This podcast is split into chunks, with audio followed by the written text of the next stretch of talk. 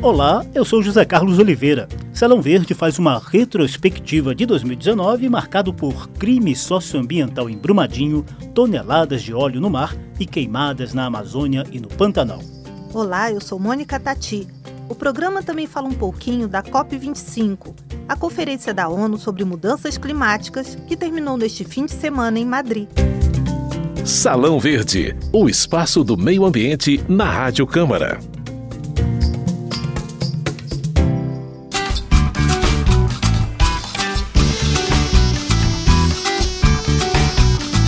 2019 teve ares de ano trágico para o meio ambiente. Logo no início do ano, o rompimento de uma barragem da mineradora Vale deixou cerca de 300 mortos e um cenário de destruição em Brumadinho e em cidades vizinhas. Ao todo, foram 12 milhões de metros cúbicos de rejeitos de minério de ferro despejados ao longo do rio Paraupeba. Esse crime socioambiental ocorreu em 25 de janeiro por volta de meio-dia, quando muitos funcionários da Vale almoçavam num refeitório instalado poucos metros abaixo da barragem.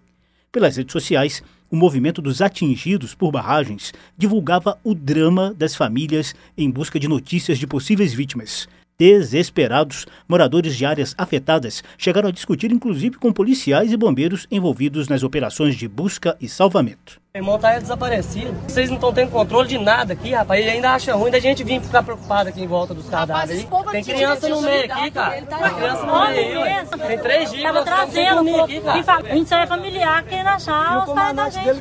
Ninguém tem resposta de nada. Devia informar pelo menos que estão aparecidos, que sabe que estão vivos. Já diminuía muito, porque tem muitos desaparecidos. Ó, nós não temos acesso, nós não temos acesso para isso. Você precisa de embrumadinho, você tem que andar 50 quilômetros. Uma CPI da Câmara dos Deputados investigou esse crime ambiental desde abril. O relatório final foi bem claro ao apontar o que ocorreu em Brumadinho: crime anunciado, assassinato, homicídio e lesão corporal dolosos, ou seja, crimes cometidos com intenção, devido à omissão, fraude e conluio da mineradora Vale e da empresa alemã TUV Sud, responsável pelo laudo de estabilidade da barragem, o relator da CPI, o deputado Rogério Correia, do PT de Minas Gerais, pediu o indiciamento de 22 diretores e engenheiros da Vale e da TUVSUD. A Vale já sabia há meses que a barragem era instável. Preferiu parir certificações fraudulentas que atestavam uma estabilidade inexistente. Não tomou providências nem para resguardar a vida de seus funcionários. Não acionou o plano de emergência em nenhum momento. Foi um assassinato e isso está bem documentado no relatório. Uma tragédia anunciada, com a participação ativa da Vale e da Tuvisud.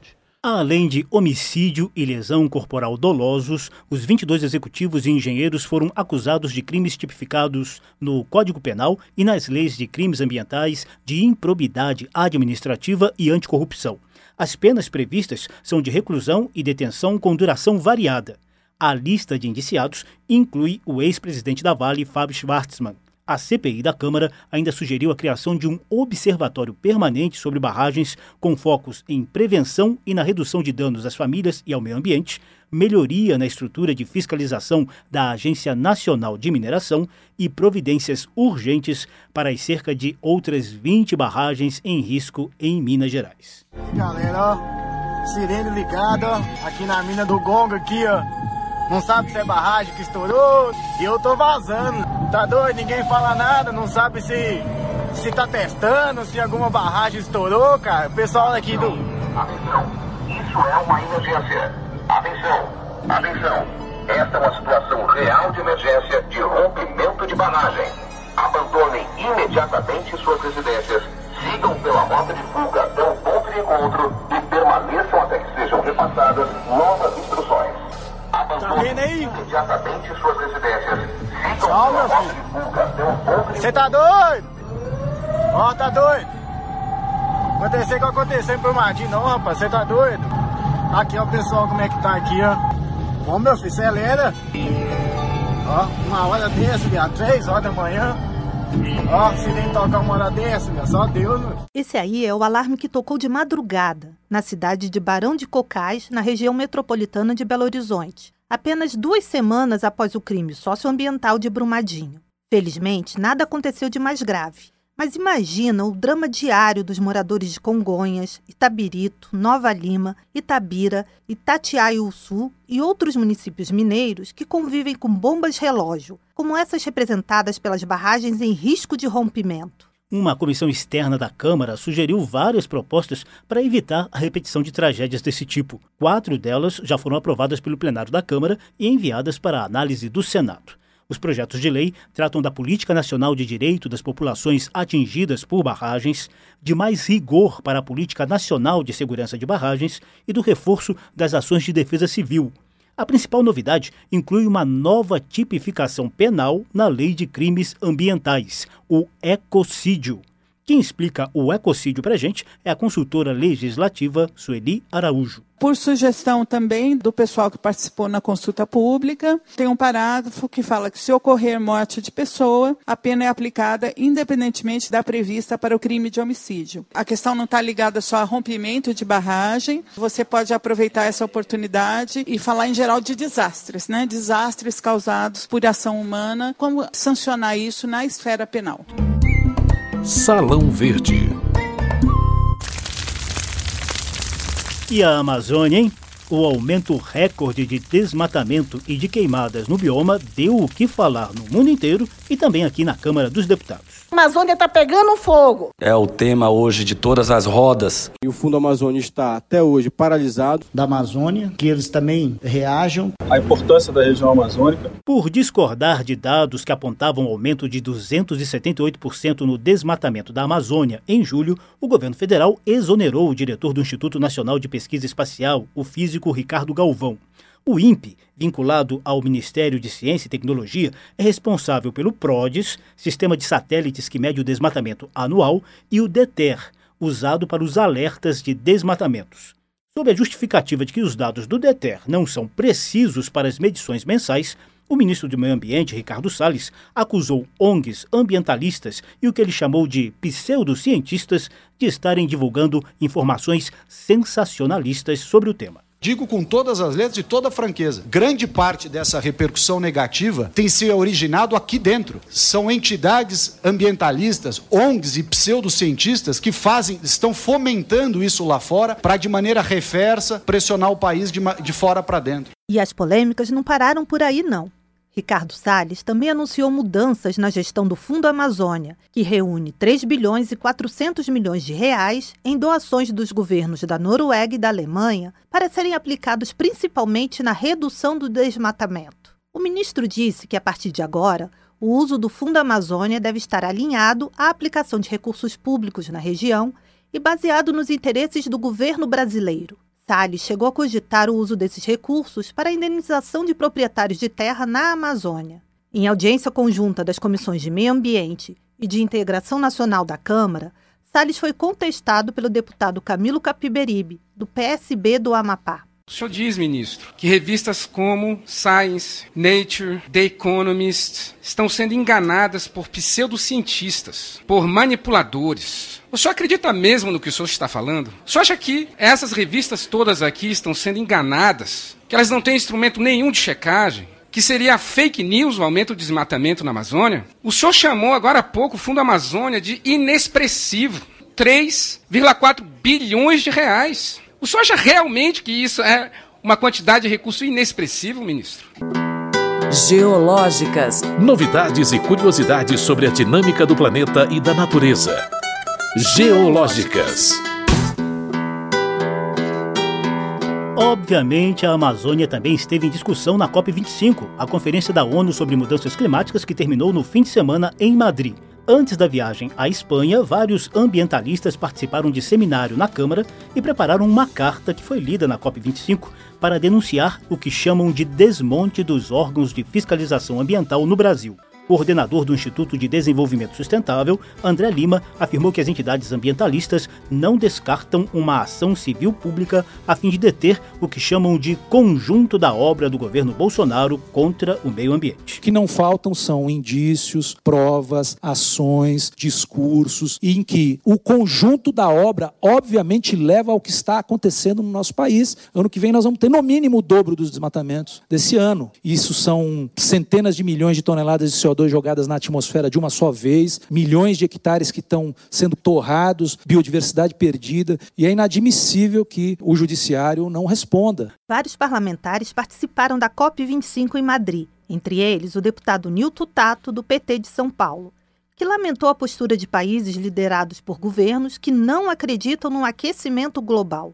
Quando você não tem os Estados Unidos dentro do acordo, você não tem ali o investimento do ponto de vista de recurso e tecnologia para os países em desenvolvimento. E não tem o papel do Brasil que tinha antes de liderar e de puxar e de chamar a responsabilidade o conjunto dos países. Já o deputado Zé Vitor, do PL de Minas Gerais, acha injusto que o Brasil seja incluído entre os vilões do meio ambiente devido à expansão da agricultura no país. O agro brasileiro tem dado demonstrações claras de estar preocupado com a questão ambiental e nós queremos levar dados, frutos de pesquisa sérias, informações seguras, verdadeiras, de fontes confiáveis, levar a verdade sobre o Brasil sobretudo, a verdade sobre o campo brasileiro. Em reuniões paralelas da COP25, cientistas reafirmaram a posição estratégica da Amazônia nas metas globais de redução dos gases do efeito estufa e de combate ao aumento da temperatura do planeta. Estudos mostram que, se o desmatamento na Amazônia atingir 40% da floresta, pode-se chegar a um ponto irreversível de recuperação da vegetação, devido aos reflexos da devastação no ciclo climático da região. Como é uma área muito extensa, a repercussão da degradação florestal amazônica tem reflexos no mundo inteiro. Geológicas. Novidades e curiosidades sobre a dinâmica do planeta e da natureza. Geológicas. Depois de falar um pouquinho da COP25, vamos retomar a triste retrospectiva ambiental do Brasil em 2019. Salão Verde. O Pantanal também sofreu muito com queimadas e desmatamento em 2019. Só em outubro foram mais de 5 mil quilômetros quadrados devastados, lembrando índices recordes de degradação do bioma registrados em 2005 e 2007. Uma comitiva de moradores, ambientalistas, cientistas e empresários pantaneiros veio pedir ajuda na Câmara dos Deputados eles mostraram o drama de uma família cercada por incêndio florestal na cidade de Miranda, conhecida como Portal do Pantanal, no Mato Grosso do Sul. Exatamente é, 8 horas da noite, 20 horas, o fogo chegou aqui, cara.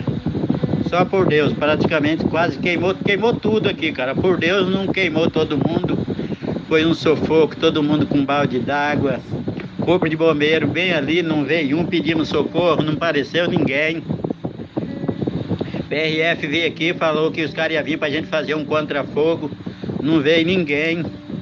Por Deus, cara, é que Deus me deu na teia, assim, eu fui lá, falei, vou, seja o que Deus quiser, saí no meio daquele fumaceiro voando lavareda e fiz, fiz um contrafogo em frente às casas aqui.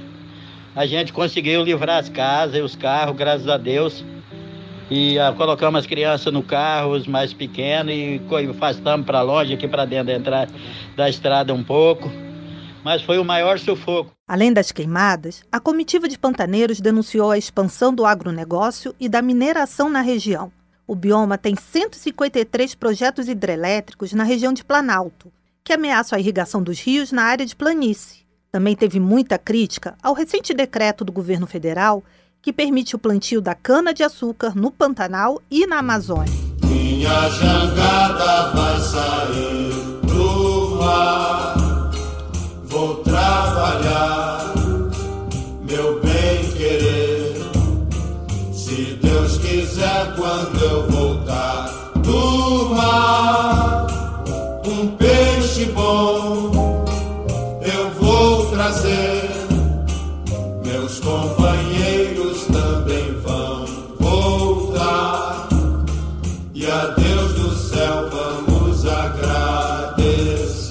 E para encerrar essa triste retrospectiva de 2019, a gente relembra o ainda misterioso óleo cru no litoral brasileiro. As primeiras manchas de óleo apareceram no litoral da Paraíba no fim de agosto. Logo, atingiram trechos de praias nos nove estados do Nordeste. O Ibama já detectou a presença de fragmentos de óleo cru em mais de 800 pontos do litoral, inclusive em praias dos estados do Espírito Santo e do Rio de Janeiro, na região Sudeste. Até agora, a Marinha não identificou a origem do vazamento oficialmente. O óleo tem a característica de piche, navega de forma aleatória abaixo da superfície da água e não é detectável pelos radares. Voluntários e uma força-tarefa de vários órgãos públicos trabalham no recolhimento do óleo. Alguns voluntários apresentaram problemas de saúde ao manter contato com o material. O impacto da contaminação na saúde humana, no meio ambiente e na economia das cidades litorâneas ainda é incalculável. A Câmara acompanha e investiga o caso por meio de uma comissão externa e de uma comissão parlamentar de inquérito. Numa das audiências públicas, a pesquisadora Yara Novelli, do Instituto Oceanográfico da USP, alertou que o monitoramento na área precisa ser feito em um período entre 5 e 20 anos a partir de agora, já que, mesmo que seja recolhido, os resíduos ainda vão permanecer por longo tempo no mar nordestino. Onde estava o óleo, ele deixou sua marca. O óleo, por onde ele caminhou na coluna d'água, deixou o seu registro. Os efeitos biológicos, tanto na fauna, na flora, como no homem, também nós temos registros e, por a longo prazo, nós vamos ser lembrados de que o óleo passou por ali. Salão Verde trouxe a retrospectiva de 2019, um ano trágico para o meio ambiente. O programa teve edição de José Carlos Oliveira, produção de Lucélia Cristina e trabalhos técnicos de Ribamar de Carvalho. A apresentação de Mônica Tati e José Carlos Oliveira. Há links para você ouvir de novo essa e outras edições nas páginas da Rádio Câmara, na internet e nas redes sociais. Basta procurar por Salão Verde. O programa também está disponível em podcast, no Spotify ou no agregador de sua preferência. Tchau!